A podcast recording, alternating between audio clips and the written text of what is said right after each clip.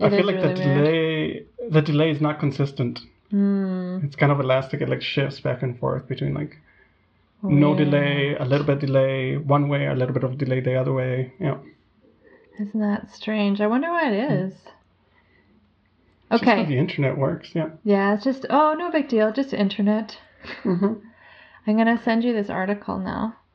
Okay. Uh, like I said, I wanted to tell you something really funny and interesting.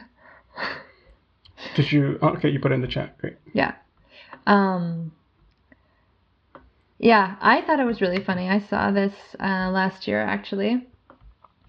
Uh, apparently, for a really long time, there have been cartographers, so people who Mhm. design and draw maps, that were hiding small illustrations on the inside of Switzerland's official maps. So- Aw, Yeah, this sounds familiar. Yeah, maybe Uh-huh. you've heard of this already before, but uh, apparently, really long time, cartographers have been like hiding little images of like, I mean, the example you see in the article is a little beaver, Right. because a lot of Switzerland is just like these mountainous regions, and Right. I don't know, I I can't remember. Uh, I remember I read the article back then. I don't Oh, remember yeah, see it. exactly Yeah. why, but there are different ones. There's like Mhm. a oh god, that one is like sort of like a form with like breasts and like legs and a oh, butt. Oh yeah, I see. Yeah, yeah. Yeah, it's quite Little lady. yeah. it's quite funny. Yeah. Huh. Anyways. Oh, there's an anus. Yeah. Wait, no, it's a spider. Yeah. I don't know. I can't tell. And then there's Yeah, like a spider. fish, but it's like in different, yeah, different remote places. There's like a guy with a backpack on. Yeah, It's Where's Waldo? Yeah. yeah. Actually, maybe it's the original Where's Waldo? Il est où, Charlie? Yeah. Où est Charlie? Yeah. Is that what the French call him, Charlie? Où est Charlie? Yeah, I think so. Yeah. We'll have to check that one. I what do the I- English? The English call him something else too. Is it Walter? Waldo. Wally. Wally. Waldo. They call him Wally. Really? No, I. The thought-. The, the English call him Wally. Oh, you mean yes. They You know, do. like, they call him yeah. Wally. I was like, no. Trying to argue with you on that one. They call him Wally. Where's Yeah. Wally? Where's Wally? Oh, that's so interesting. Yeah, it's only in North America they call him Waldo. Yeah. Hmm. I wonder how it turned into Waldo from don't know. Wally and Or why? Why? Yeah. and Charlie. Yeah. Yeah, because Waldo wouldn't be wouldn't sound the same in, in French. No. Où est Waldo? Où est Waldo? it's like super québécois. Yeah. Ouais. Yeah. I wonder. Où I wonder what it is in like in, in Spanish or German. Oh, hmm. should I check it quickly? Sure. I I feel like we just maybe this is just gonna be a thing now. We just have to start Checking things fact on the internet. checking on the fly. Fact checking live. Fact Live checking. fact checking, everybody. oh my god! In German, it's Walter. It's Walter. Yeah. Oh wow. Nice. Oh, that's so funny. Oh, I'm gonna. okay, and I just found something. Mm-hmm. Werner Herzog reads "Where's Waldo" Oh yeah, yeah, on yeah. It's- YouTube. What? It's great. Yeah. You've seen this before? Yeah, yeah, yeah. Oh my goodness. It's very good. Uh, Wow. Okay. Save Ver- that for a rainy day. Sorry. Uh, yeah, I won't spoil it for you. Okay. Yeah.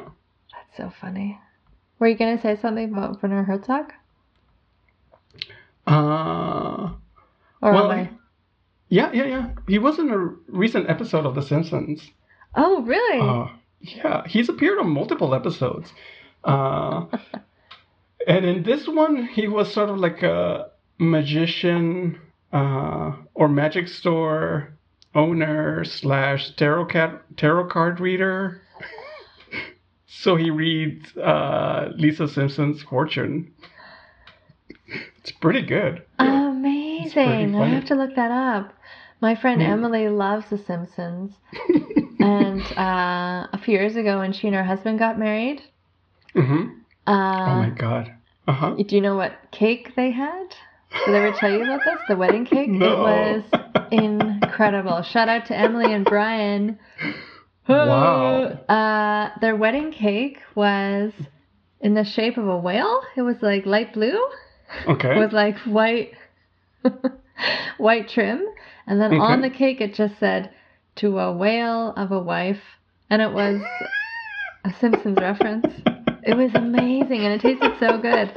Emily basically contacted the baker and said, Can you make this cake? And sent like a screenshot or a still Oh, image oh, wow. of the Simpsons episode. And the Mhm. baker Yeah. said, Yes. Yes, Yeah, I can. Easy. easy. And she said, "Great, I'll pick it. I would like to pick it up this day." And the person said, "Affirmative." Yeah, and that was their wedding cake. It was incredible. I mean, it was such a beautiful wedding, anyways. Yeah, If you're listening, Emily, it was a really nice time. I mean, you know that, obviously. that sounds great. Yeah, it was Oh my super. God. It was like one Yeah. of the best wedding cakes I've ever seen. I feel like nobody watches The Simpsons that much anymore. Mm-mm. So I don't know, or at least not people I know. Hmm. I feel like I'm the only one. A lot of people remember it fondly from like the 90s and the early 2000s, even. True. But yeah, nobody's that into it anymore. Yeah, it's not, That's true. or Actually. it's not as pre- not as present. Yeah. Hmm. Hmm. I mean, I think I just used to watch it so regularly back then because it was Mhm. always on at the same time. It was like, Yeah, you could watch it four times a day. Easy. yeah. I remember in the evenings it was something like 5 p.m. or 5:30 maybe. It was, I think it was at 5:30 on CBC for a long yes. time. Yes, on CBC. That's what I'm thinking of. Yeah. Yeah, it was like, yeah. the- I can't remember what preceded it and what came after, but it was definitely just like the staple. And then Monday to Friday, just always watch The Simpsons, Yeah. and especially the Halloween specials and everything. Right, right, right, right. Yeah. Which used to be the season opener quite often. Yeah. yeah, really, really good. Anyway, uh welcome everyone Oh to yeah, another episode of Sound Digressions episode with your fourteen, host 14, magical 14. Well, I'm your host Samuel. and I'm Monique.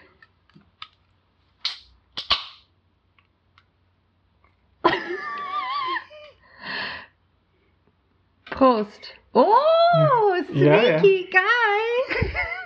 Just cracked a beer. Just cracked open a beer. Yeah. Oh, Sur framboise. Yeah. Oh man! I've had them in my fridge for like over a week, and I'm like, oh, maybe I should crack one open. right. Wow, burnt over a week. That's like they're burning a hole in the back of your fridge. Jeez.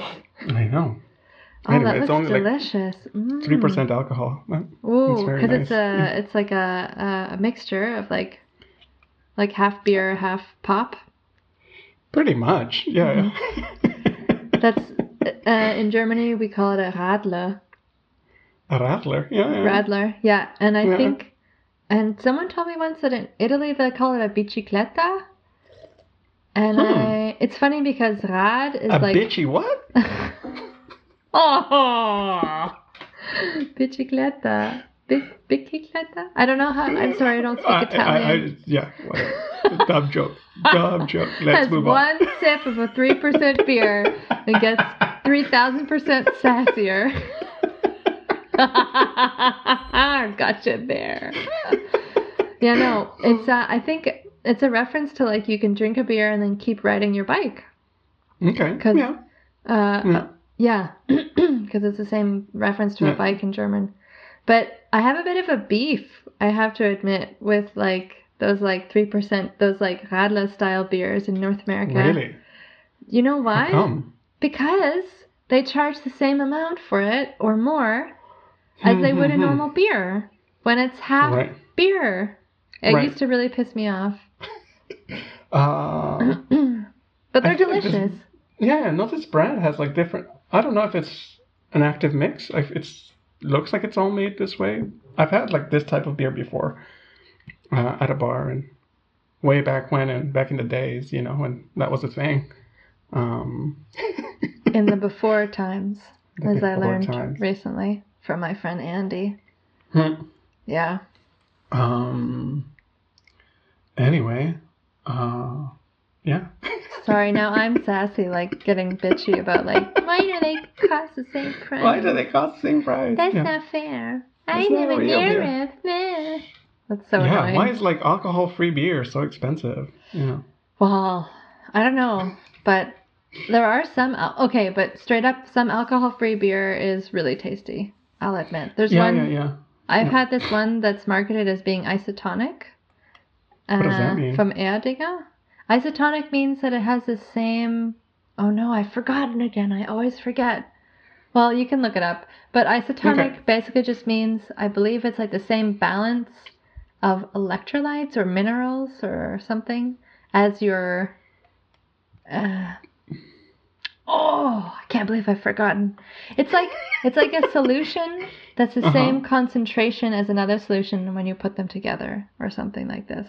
Okay. So isotonic means that it like it's very refreshing and hydrating, I think, because it's like the same I think you know what? Consistency Actually I, As your blood. Yeah. I actually don't know. I think that's what it means, but I had to look it up every single time because I'd be like, "Oh, this alcohol-free beer, it's isotonic." It's Oh, Great. I'll Great. have three. yeah, total bullshit. Ah, it's a tonic Yeah, I don't know. I don't know what I talk about anymore. Any any time really, but Oh, so we wanted to talk today, have Right. a little chat because we actually had this really interesting idea come up uh, from our last episode, and we wanted to Mhm. keep playing with that as sort of like.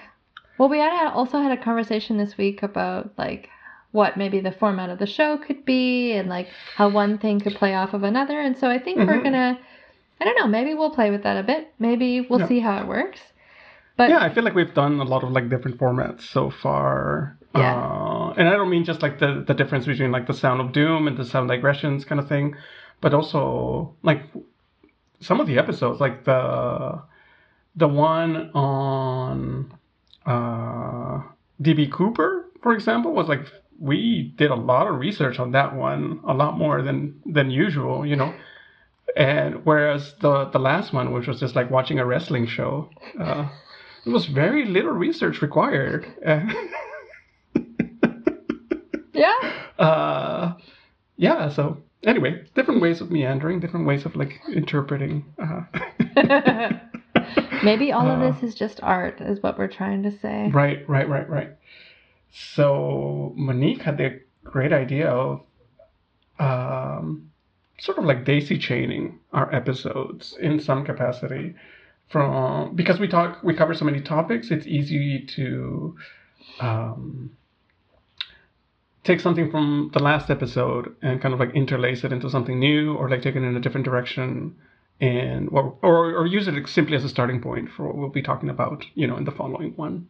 So yeah. We thought about doing that.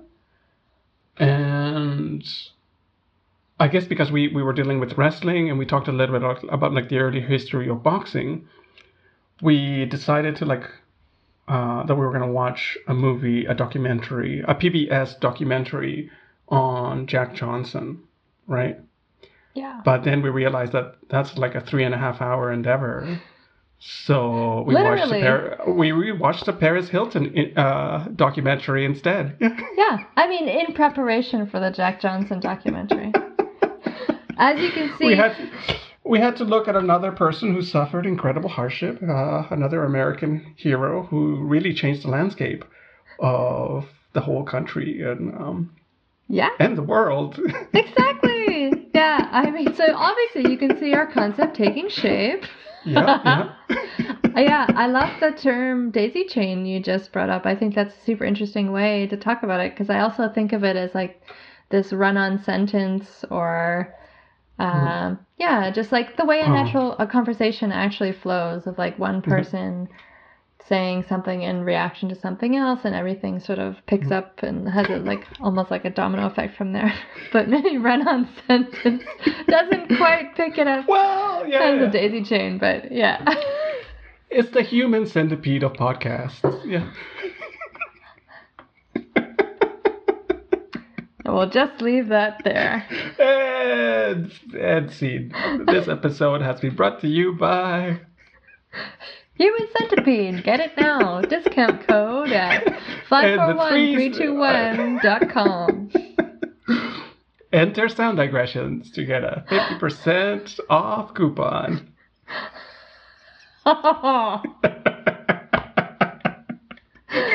Oh my god. For the record, we have no sponsorships and we had never talked about that. And yeah. Anyway, no, so no. but I guess that was obvious. Cuz that was if that was an example of our plug then We're gonna. Oh my god. Yeah. Anyway, it could be our, our first sponsorship. human centipede. Ew, that word. Gross. Um yeah, so re rewatched. Actually, it was the first time I watched it, the Paris Hilton documentary. Mhm. Um, I think we had like you had told me about it before because Samuel had told me before about this uh, cooking episode that Paris Hilton did at some point last year, where she did an instructional video on how to make her famous lasagna. Right. Did you watch it? Oh yes, I did. I did. I got really into a deep hole that day. Remember that was the uh, YouTube hole that I got into also where I sent Right, you right, the right, hour and a half video of a dog being shaved. Right, right, right. Okay, okay. and I'm yeah, talking yeah, like matted dog and the title of the YouTube Yeah, video was like the maddest worst matted dog. worst matted dog ever. Right. And it's just this dog groomer who's like shaving the dog. Mhm. What an amazing dog groomer. I It mean is, um, the patience they showed and the care for the animal was really. I feel like that's what's captivating too. It's not just like the state of the dog, but also, yeah, how much care and uh, Technique. love this Love. person like shows. Yeah, yeah. Technique. Yeah. and yeah, she's like, oh, my arms are failing me. Gotta keep going. Yeah. And it came off all in one piece. The entire yeah, the yeah, yeah. dog's coat was so matted. The entire back piece. It, that Yeah. was anybody looking up on YouTube. Mary Beth, look We're up. gonna we'll put a link. yeah, We'll, we'll put a link in the show notes. Yeah. most matted dog ever. uh, It's a good one and a half hours to spend on your own. I did finish watching all of it too. Yeah. Yeah, me too. I didn't even Eh. pause or fast forward, but you went back and rewatched it. Well, I like most videos, you know, I can't watch all of it at once. And it's an hour and a half, so I watched it in maybe like three sittings. Yeah. I You can't know, I a bit we're in the, a bit in the morning, a bit later, a bit in the evening. I can't believe we're talking about a 95 minute video of a dog, Getting shaved. Getting a shaved. rescue dog. a Oh, rescue dog getting shaved. Yeah. I felt like it was actually weirdly meditative. I really, it actually calmed me, but I was sitting on the edge of my seat. I'm not exaggerating. Anyway, I, I told you why like I didn't watch all watch it all at once, right?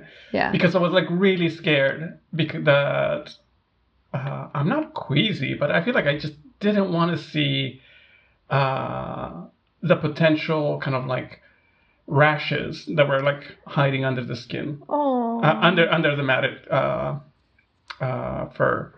Yeah. So every now and then, I, when it got when it got complicated, I'd be like, I'm gonna pause it. I'm gonna give it a break. Oh, that's just before, just just just just to wait and see if you know. Oh, that's okay, so I'm gonna sweet. come back. I don't think I can really. I don't usually. I don't usually do that where I watch videos and segments, but maybe I should start doing that. Ah, Hmm. I guess I try not to watch too much stuff because I just get into my brain is becomes Yeah. so perfectionist in that way where it's like no must watch to the end or must watch Mhm. next thing. It's just the way my neurons fire, and then I end up I feel like I've worked on like abandoning that sense of completion. Hmm. Uh, and maybe it's you know it's a triumph of the will, but more most more likely it's just like I have no attention span because I have a telephone that I'm looking at all the time. Yeah, sure. Makes sense. I hear you. Yeah. For sure. Uh, I mean, like with the Paris Hilton documentary too. I only I Yeah. it took uh, three or four sittings probably to like watch it all in full. Oh, really? Yeah, yeah, yeah. Actually, you Uh. know what? Yeah, I actually did watch it in two sittings. Yeah. Uh, the second, yeah, I think I watched the first half hour and then I had to get to an online class and I realized, like, oh my god, I have five minutes to get to this online class and I'm in the Right. middle of watching the Paris Hilton documentary. Where are my priorities? In the right place. Obviously. Obviously. Uh, there are multiple Paris Hilton documentaries. Uh, just to specify that this one is called. There's the latest one that I think it came out last year. I think uh, so. Called "This Is Paris." Uh, I think there's an earlier one called "Paris, Not France," uh, which is a great title. Okay. Well, I'll have to go back and watch that one now too. Yeah, yeah, yeah. Um, but supposedly this is the first one in which he kind of breaks character. Uh, I feel like I suspected it. I mean, I, I didn't grow up watching the the Simple Life or any of like the other like reality TV shows that she did early on. Um, but I had seen the cooking show already, and I was kind of you know you you, it's not hard to run into her image or her character, right? That she presents herself as this dumb blonde, rich, super rich person, right? Uh, part of the Hilton uh, conglomerate family uh, and wealth, whatever. Uh, so yeah, this was like the first time that she actually she gave the I can't remember the director's name. I should look it up, but uh, I remember like reading an interview with the director saying that yeah, Paris Hilton gave her like for gave her full uh, creative control of where it would go, and thus it turned into into what it eventually came out, which was a very kind of candid look at Paris Hilton the person more than Paris Hilton the character of the reality TV character that we see, or the fashion icon, you know? Yeah. uh, or the DJ. I kind of forget that she was a DJ. I never knew she was a DJ. And then all of a sudden there was a there was so much about her DJing and her speaking about how much music was important to her and how she felt Right? so alive. And I thought it wasn't until the end where it all came together and I thought, okay, it makes sense. yeah, Uh but like I said to you before, that watching it really changed my impression of Paris Hilton because call me gullible, but I I unfortunately just assumed that the character Paris Hilton was the same Yeah. as the person Paris Hilton. And I I, feel like she does a very nice trick in in uh, when presenting the character because it's so over the top uh, that you can't that it's hard to believe that it's not real. yeah. you know, it, it's great. I, I feel like it works really. well. I mean, like I, I really, really enjoy that cooking show she did, like the one episode of Cooking with Paris. It is so over the top ridiculous. You know, she is like the worst cook ever, and you would, but because of her wealth and her, you know, like the the, the perceptions that we have about uh, somebody like that being extremely protected and whatnot, and you know, and she can sell she can easily sell the fact that you know the, the belief that it's the first time she's ever been in a kitchen uh,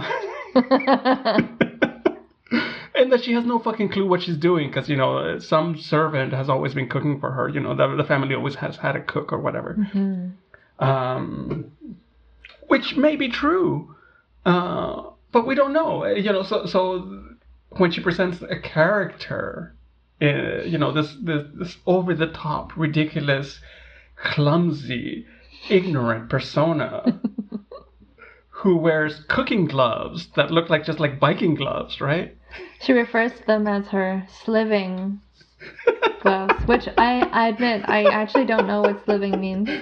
I, I was trying to figure it out, and I didn't take Yeah. the time to look it up online, but I don't know. I'll look it up. that yeah? I'll fact- is that I'll from like the Simple. Life?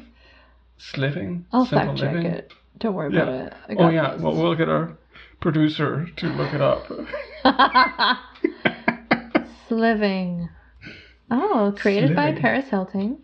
Uh huh. Oh, of course. hmm A blend of the slang, slaying, and living. Quote, your best life. Living. Yeah. And Great. From Yeah. dictionary.com, a person is sliving when they are glamorously successful, self empowered, and fulfilled. They are, quote, killing it, end quote, all on their own, loving every Yeah. minute of it, and looking good while doing it. Sliving. Living. Wow. Hmm, we learned something today. We learned something. yeah, we certainly Um, did. And I feel like I, I've seen this kind of persona, um, this kind of persona before on other like reality TV shows that deal with like really wealthy people.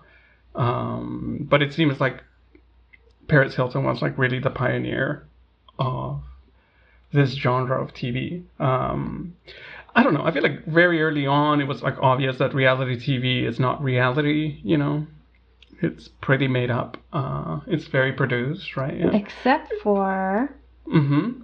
Wow, what was the name of that one of the Survivor? No. before Survivor? Oh God, do you remember the first season of Survivor? Yeah, yeah, That yeah. was crazy. That guy who won, who kept s- sitting there with a was it Richard? He would sit there with Yeah. a little stick or a twig, like scuffing Cleaning his, his teeth. teeth. Uh, I think he went to prison for a bit for like tax evasion. Yeah. That little Yeah. bastard. no, my friend Nicole, uh, many years ago, told me about this uh, reality television show where this guy hired a bunch of people, and they Mhm. completely willing, willingly did it, but they they had to live in these little cubicles Hmm. somehow in the, in the set or building of cubicles, and there were cameras everywhere. And Mhm. it was just the, it was kind of like a Big Brother, but pre Big Brother. Was this somewhere in Europe? I don't remember. I'd have to look it up. But Hmm. there was just people, and they went. Some people left willingly eventually, uh, but it was pretty crazy. Hmm. And you really saw everything like 24 hours a day. Hmm. We have to. We'll have to fact check this. Uh, producer. Oh, that's not how you say it. I don't think you don't say, "Hey, producer." Hey, producer. No, you would we have to make up the producer's name. Yeah. Uh, Jimmy. Yeah. I was gonna say Kelly. Almost Yeah. the same. hey, Jim. Hey, Jimmy. Can you? Uh. Yeah. I like it on my show notes for for next episode. Thanks. Thanks, thanks, Jim. Jimbles. Uh, yeah. Well, I'll, I'll have to look it up. Hopefully, I won't forget. I'll probably forget. But anyway, yeah. Um, you know, So. Mm-hmm. I did. I kind of lost my train of thought. But did you lose your train of thought? Is the question. Well, I was like going to try to bring it back to the documentary that we Yeah, watched. To. This Is Paris. Yeah. Me too. Okay, Great. we're on the same track. Um Yeah, no, I think the documentary was so interesting because I agree. I think I think you actually have to be a highly intelligent person to make a character that believable and make a franchise that be- Mhm. believable. I mean, how many companies does she own She And- has like 19 brands or something like that. and that. or profit from just because Right. of this character she created. And Yeah. granted, yes, she does come from a wealthy family, so there was Right. some capital there.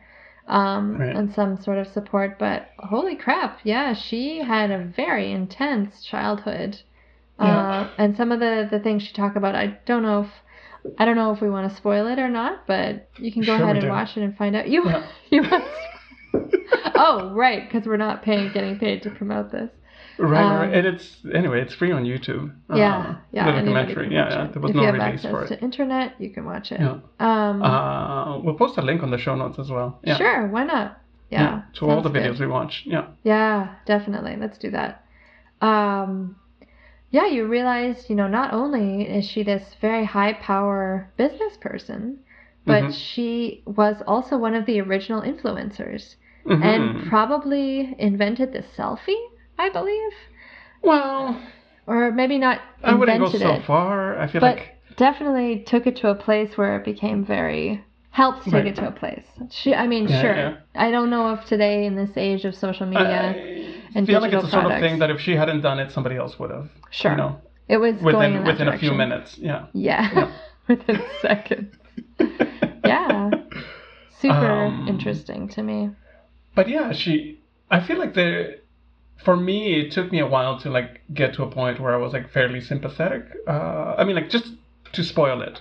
Sure. There, there is um, the crux, the kind of climactic moment of the film comes with the revelation that she went to kind of like a what what would you call it a reform school they were of sorts. yeah, they were called outdoor schools, but they Outdoor were schools. like reform schools. Very Basically intense. for like troubled kids Yeah. Um, uh, to go and you know get the trouble beaten out of them, I guess. Um, Discipline. yeah. yeah. Um, but it's also like the sort of school that like only wealthy kids would go to. You know, it's like they, their parents would pay an exorbitant amount of money for them for their kids, their teenagers, to get disciplined. Uh, and a lot of this uh, resulted in very traumatic experiences for Paris Hilton. Uh, there was a lot of like solitary confinement. There was there were beatings. There was a lot of anyway. It was like very strict. Uh, she ran away from from a number of them.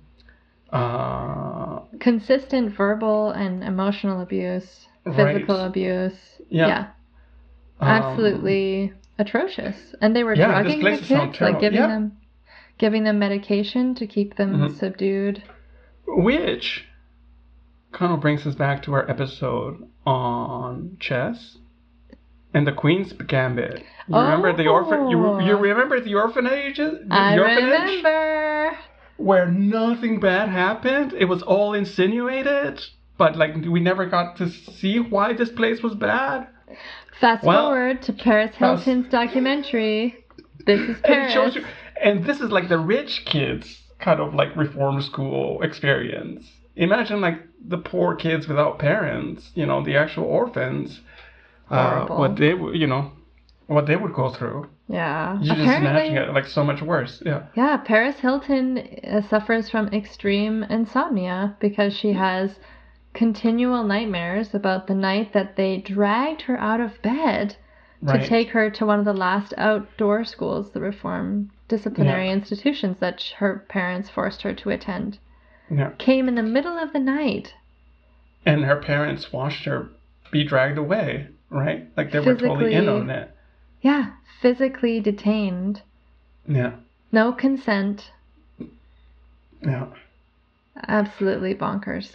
But I feel like so you have that and you know like this genuine uh uh trauma and you know what for me like even with presented with that I wasn't really on board with Paris Hilton until uh the other uh other students her her like Mm. um, her classmates, uh, you know, appeared and told their stories as well. I feel like that helped uh, grow sympathy for her experiences as well, because despite the fact that Paris Hilton tried to drop the persona that's made her famous, uh, I don't think she fully did during the film. I, think there was still like a, a kind of like a hint of like the serious version of that same persona. Um, and you know, like it, it left me wondering afterwards whether, um, whether there, you know, whether whether for her it's even possible to like fully abandon this persona at this point now. You know, it's whether it's been so internalized.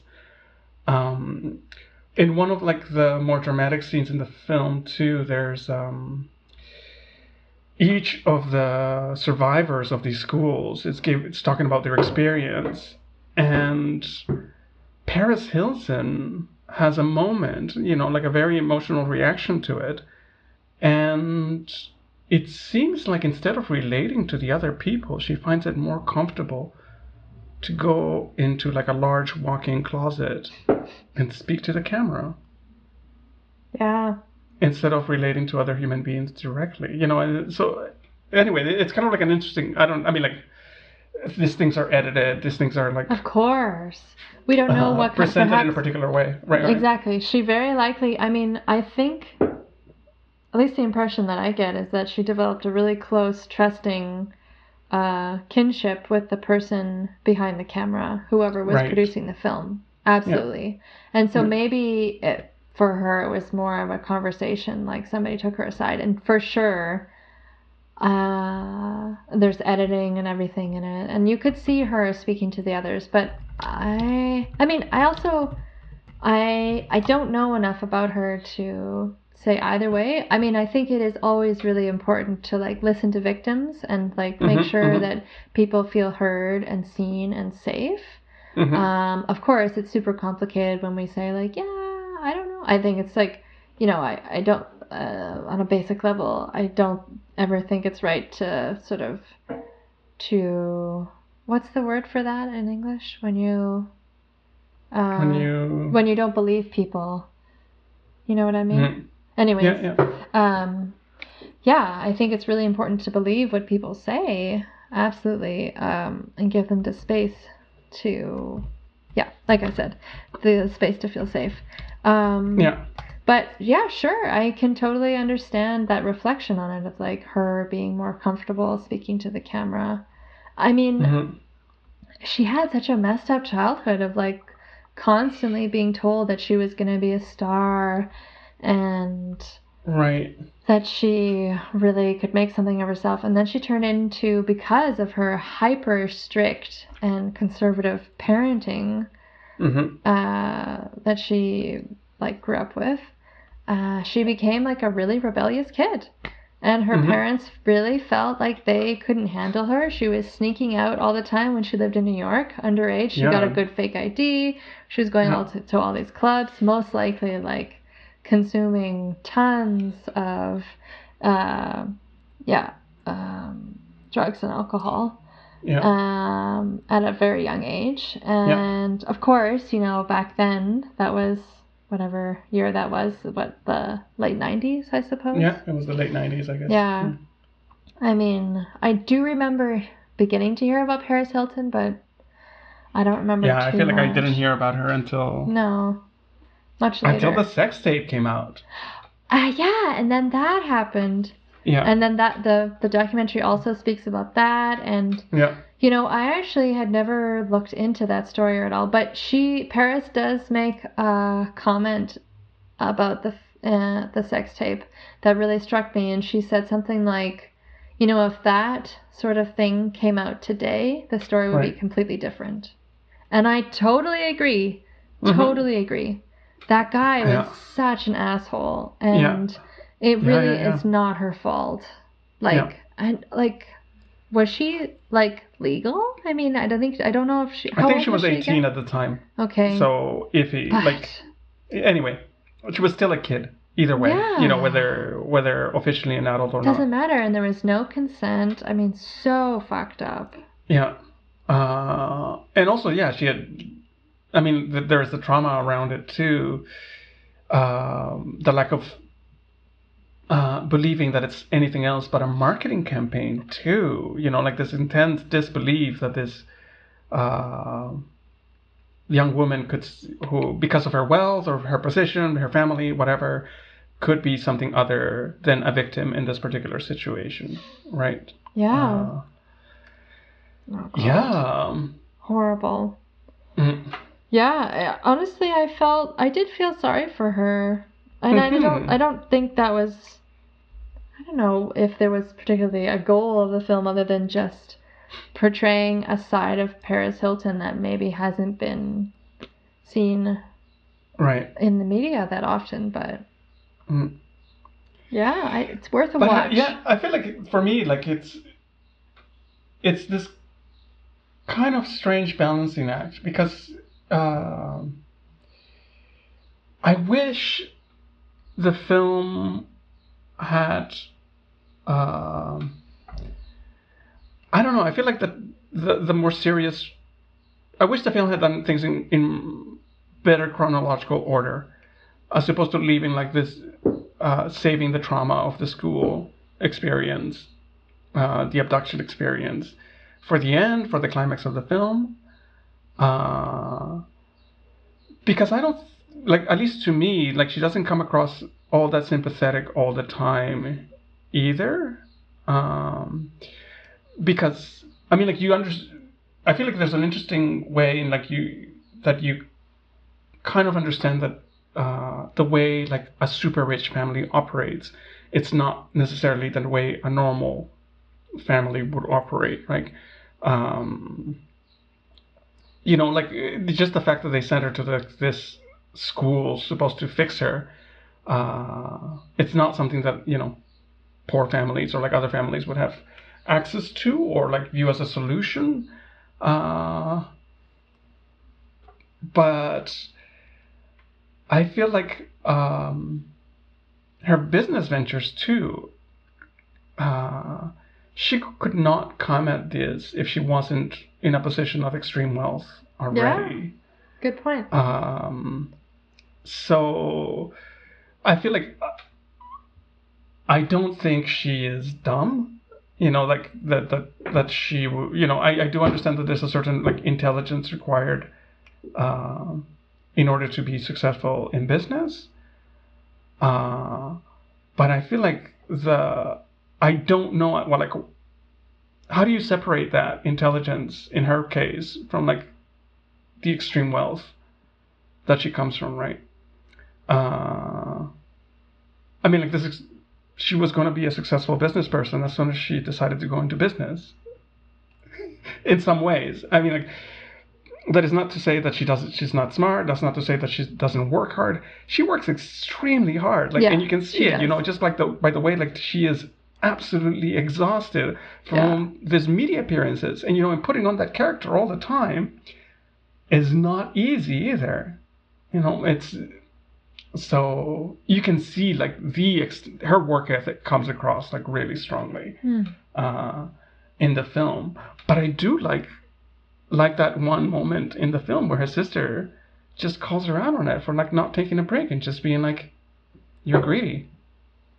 Yes.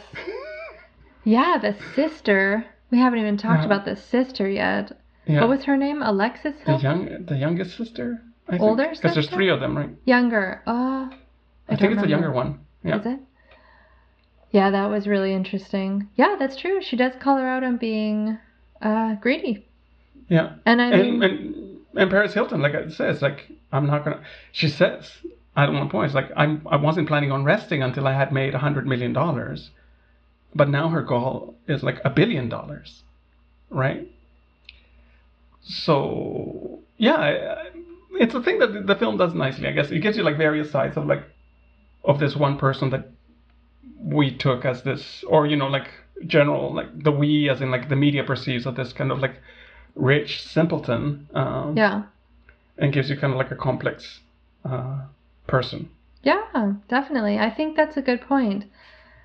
You know, with all the access she has to wealth, it was in some ways inevitable that with like business advice, financial investment adv- advisors, that Right. she was gonna there was going to be success there on the Mhm. horizon from the from her investment uh, and ideas and work ethic.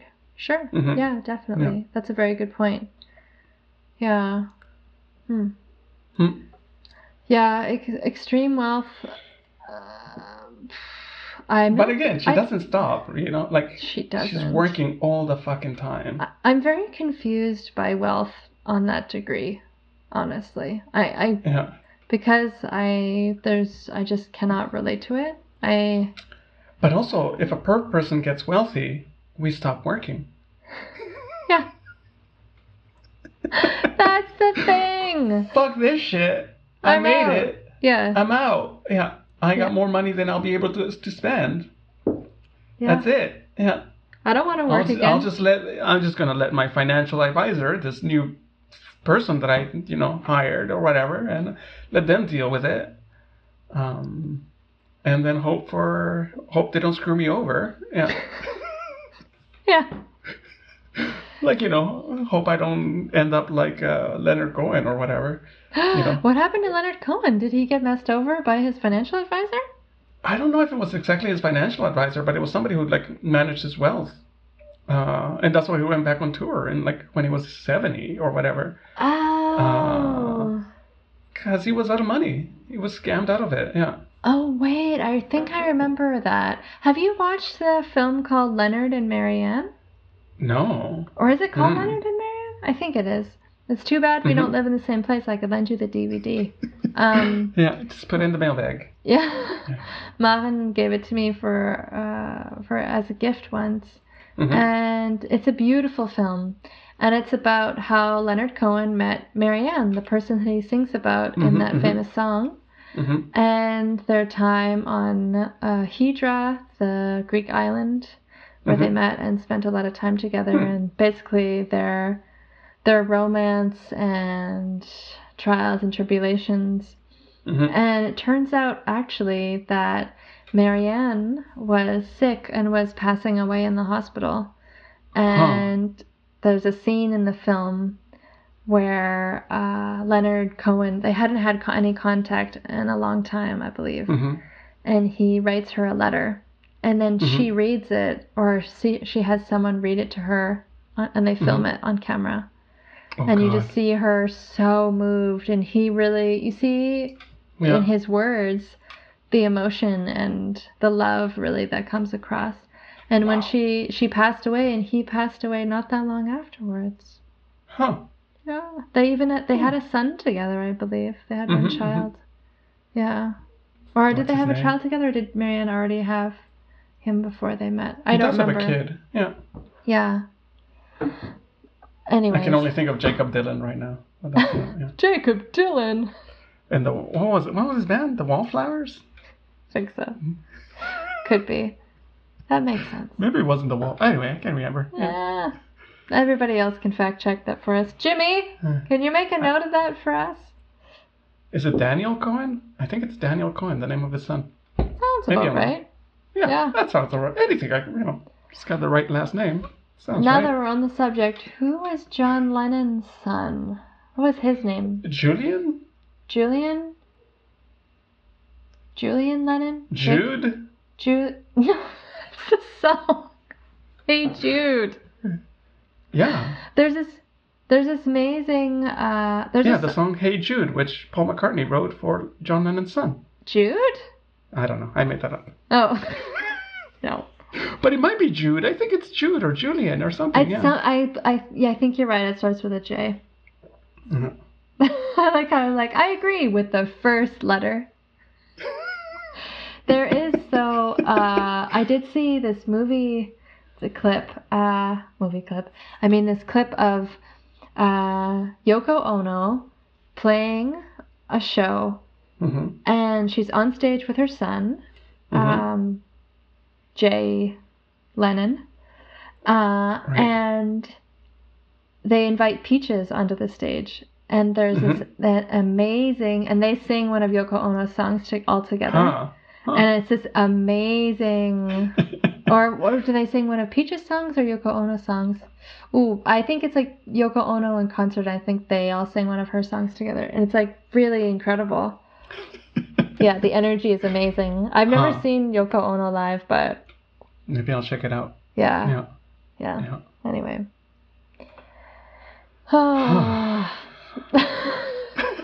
I've noticed Do you have that Mhm. most episodes, it's funny, most episodes, I feel like we begin, we do a collective sigh before we both know that we're going to start to wrap things up. Huh, yeah, no, it's true. Um, I wanted to. Do you have anything more to say about the film? About uh, I don't think so. I think Paris I'm, Hilton? I'm looking forward now to watching the Jack Johnson documentary. Yeah, I, I watched it. I watched it all. You finished really watching good. it? Yeah, I, I finished watching it a couple Okay. nights ago. Yeah, I think it's uh. Anyway, not to t- talk too much about it, but just to prepare you maybe a little bit. It's kind of slow.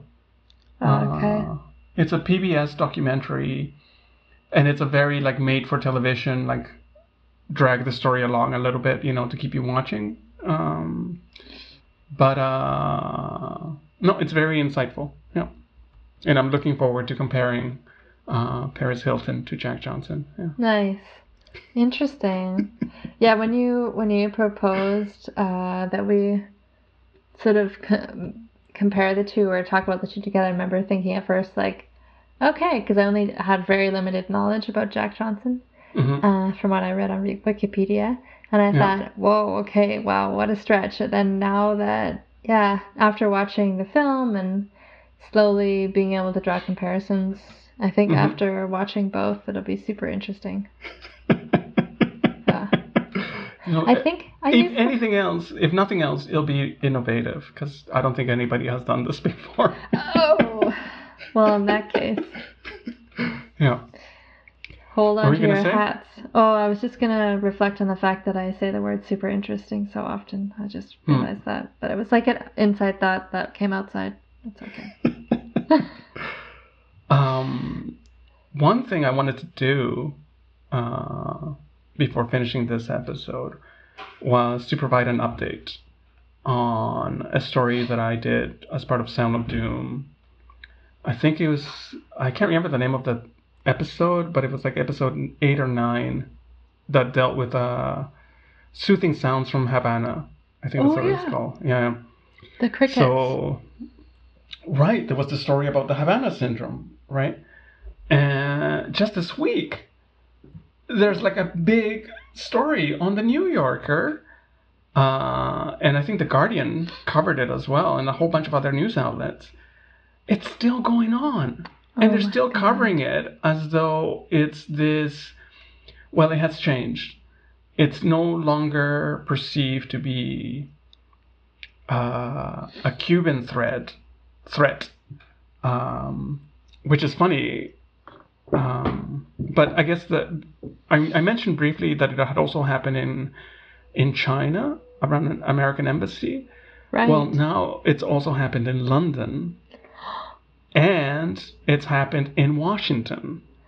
oh, so- it's spreading like a virus. Right. Uh, so the conjecture is that it's no longer the Cubans. The Cubans would not do this, and it's not the Chinese, according to some American officials. It's not the Chinese because why would the Chinese do this on their own territory, right? Hmm. Um, so it must be the Russians. So now the idea is that it must be the Russians. And you go through the whole story, and like every third paragraph is like, we have no evidence, we have no evidence, we have no evidence, we have no evidence. And then it's probably the Russians. We have no evidence. It's, it's, it's like a layer cake of we have no evidence, and it must be the Russians. We have no It's evidence. gotta be it the must be the Russians. Soviets. Why does it It's the, always it's the come down? It always which comes. Why hasn't people... existed in like over 30 years, Oh or almost 30 years, I guess now. That's such. It's like Gotta it be really. the KGB. Why is it always like just like a story? You know what? As a child, you're in Right. school, and Mhm. well, at least when I went to school, at some point I learned a quick way to finish a writing assignment. If you had to write a story, was Mhm. to write this whole random rambling thing, Yeah. and then at some point you just say, and then I woke up, and it was all a dream. And it was all the Russians. It was all the Russians. Why is it always? Why does it always you wake up and it was the Russians? Yeah. Like why do the Russians come to you in your sleep? It they don't. yeah. What? Oh. Uh, there was an expression in Honduras when I was a kid. Um, if somebody did something stupid, you know, you pretend that they're really smart, you know. And if somebody's really smart, you say, "Oh, you better be careful. The Russians are gonna come and get you." Uh, like the idea being that you know, like that the Russians are like uh, seeking out like any intelligent people in you know outside of the states, and you know, and like kidnap. Well, not kidnapping them, but you know, uh, in some way enticing uh, any innovators or geniuses to come and work for Russia. Uh, so That yeah, is the joke so was like if you do something dumb, the Russian, you know, to mock you into yeah. Oh, you better be careful. The Russians might come and get you. Yeah. Ooh, Pick you up so- in that white that's- van. I guess white van would be more kidnapping. It would be more like a black Mercedes or something. Or is that a Russian thing? Yeah. I don't know. Be I'm just- careful. Yeah. How does it sound? How does the saying Well- go in Spanish? What does it sound like? Uh, it would be te van a llevar los rusos. The Russians are gonna take you.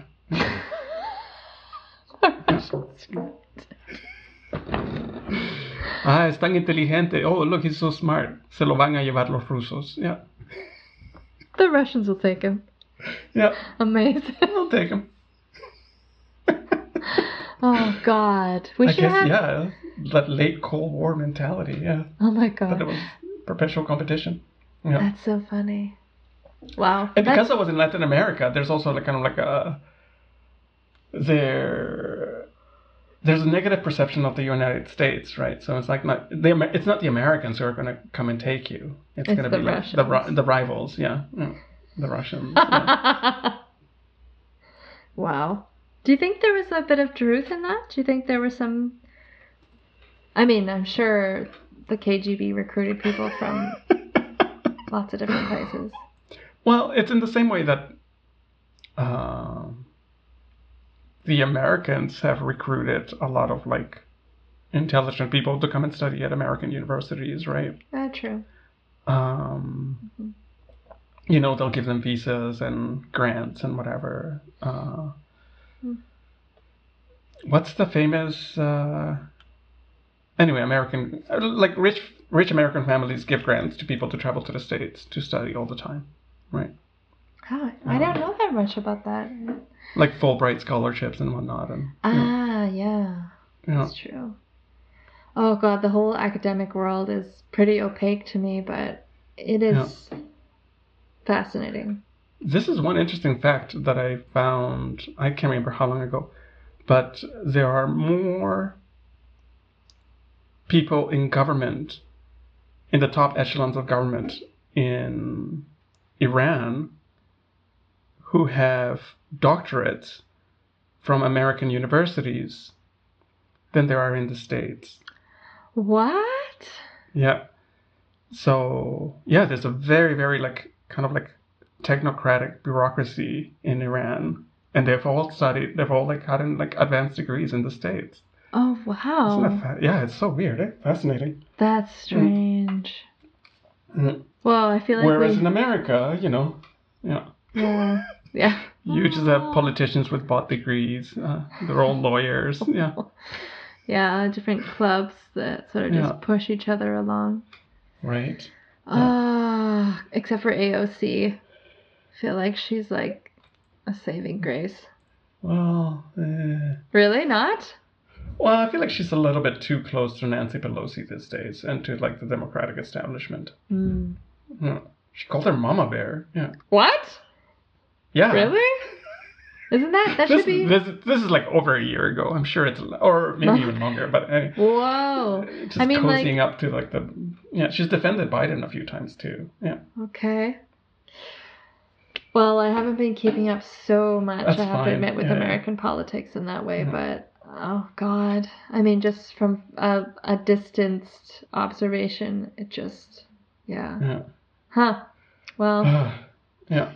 You Anyway. just never know, everybody. You just I feel like it's know. a good lesson in, on like, you know, don't fall in love with politicians. They'll always disappoint you. Yeah, Yeah, I think you have to. I think it's you important. hold. Mm-hmm. I think it's important to educate yourself and form well, create well-informed, dis, quite, uh, no, sorry, I'm stumbling on, on all these words. um, Mm-mm.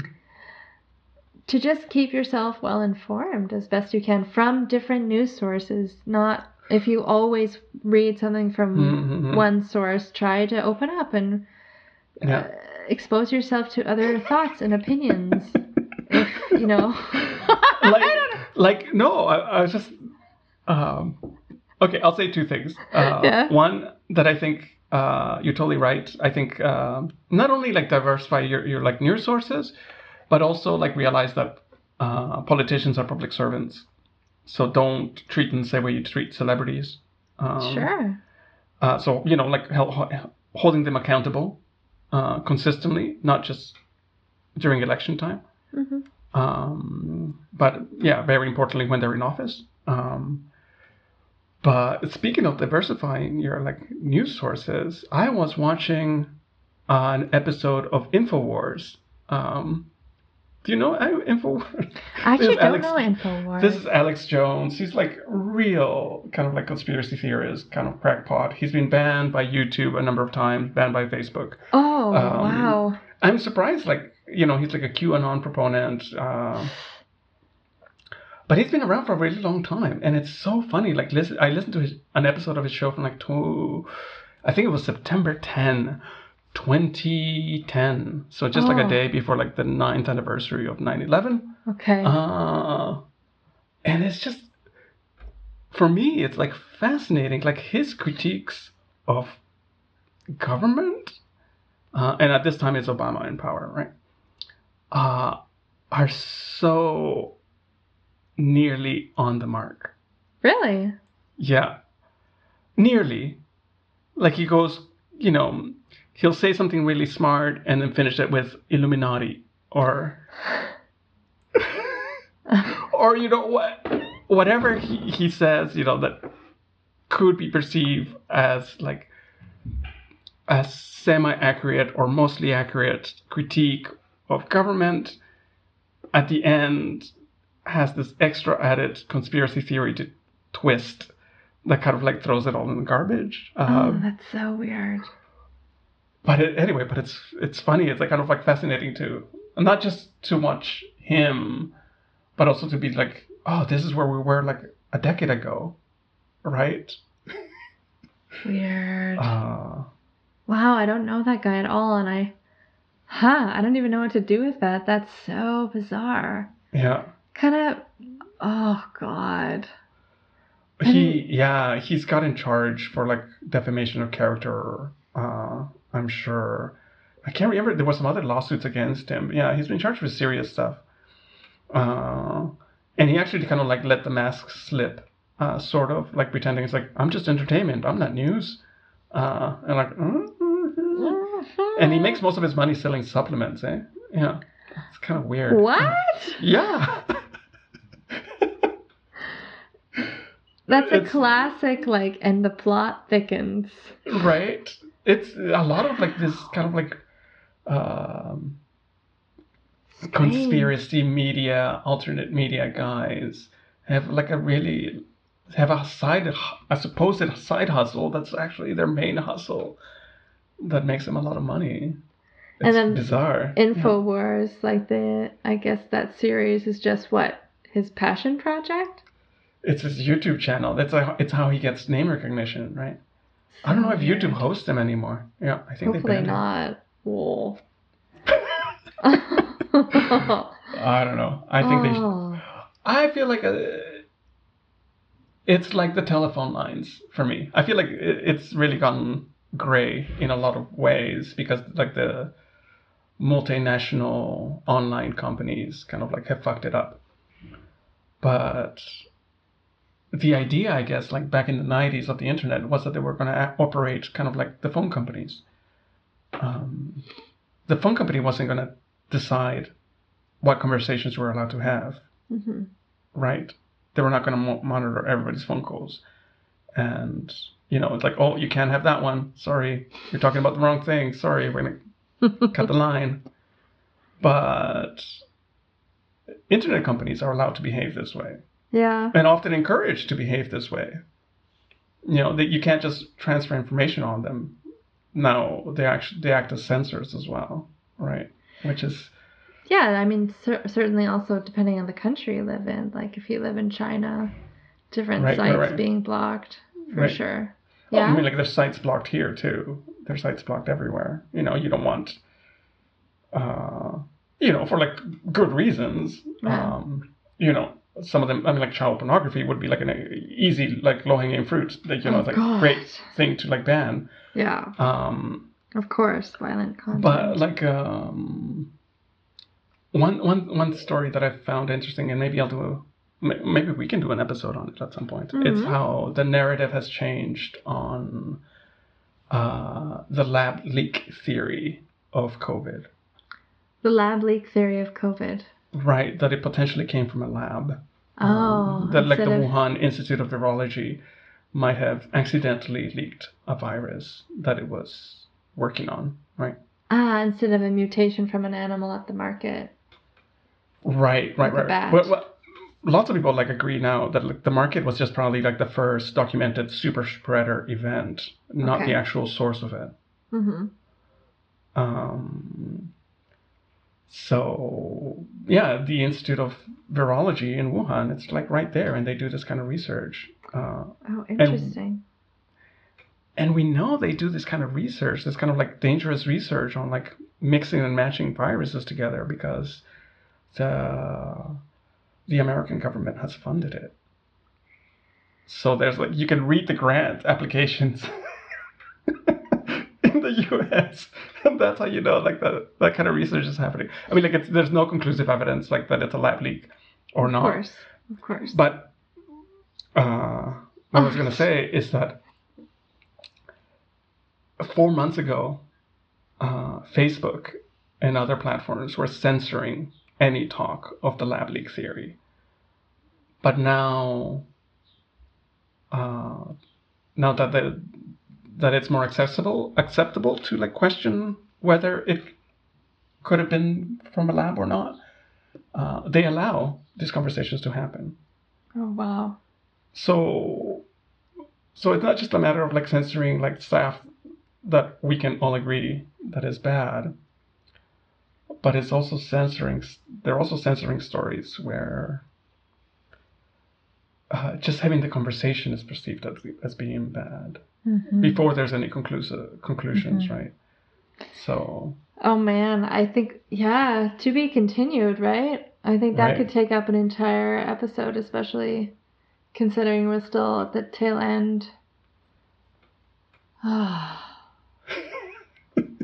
that mm, that really gets me thinking because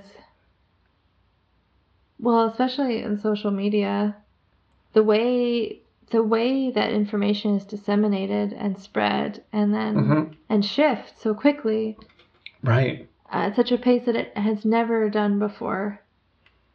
right, I can, in a way, I can understand why some platforms would want to somehow, oh God, even though maybe it's misguided, of course, but in Mhm. some way slow it down so that people, so there isn't like a, a mass hysteria, you know, or Right.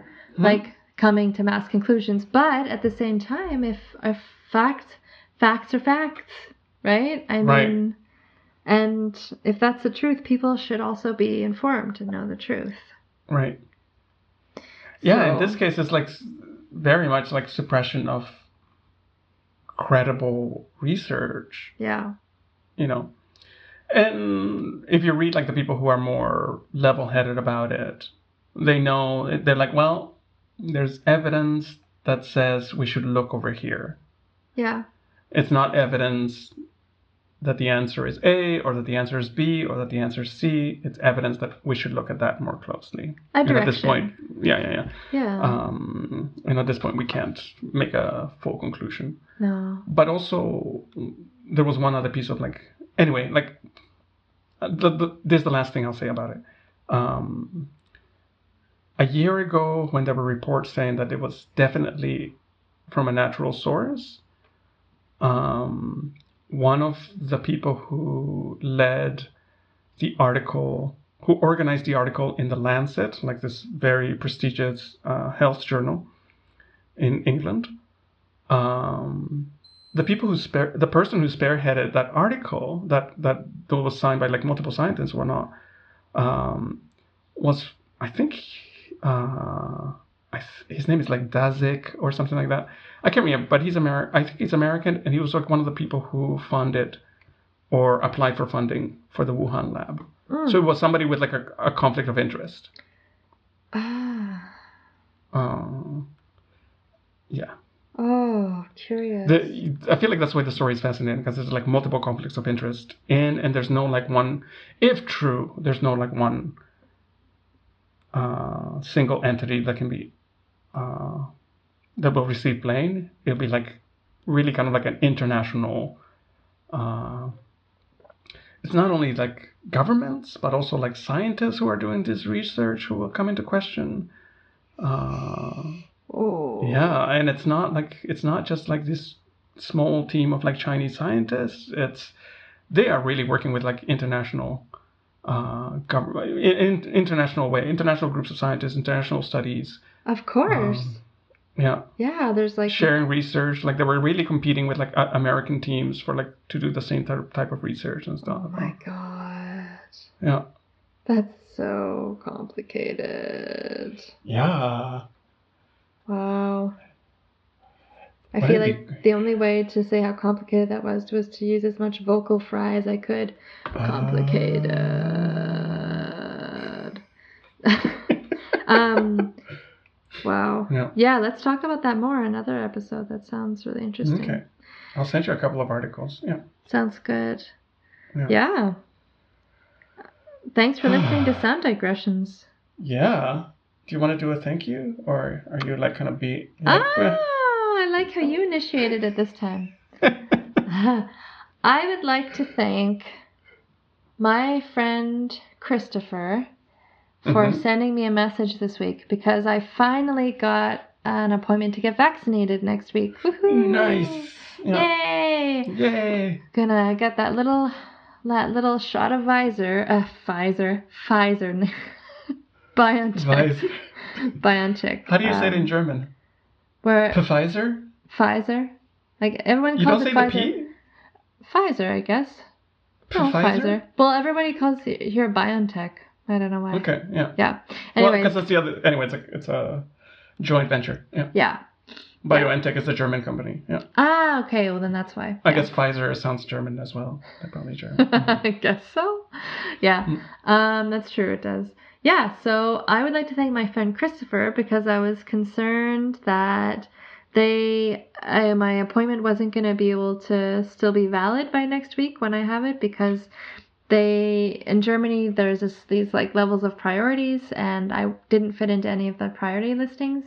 I never received an invitation to get vaccinated, so when I just by chance randomly managed to get an, uh, an appointment online on Monday night, uh, I still wasn't sure if I would be able to keep it because of the priorities. But it was confirmed by my dear friend Christopher, who works at one of the vaccination centers. Um, That's He sent me a personal message and told me when actually they received news this week internally that Mhm. the priorities were going to be uh, were going to end on Monday, June 7th. Okay.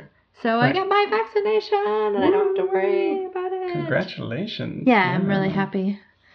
Yeah. It'll be good. How about you? Who would you like to thank?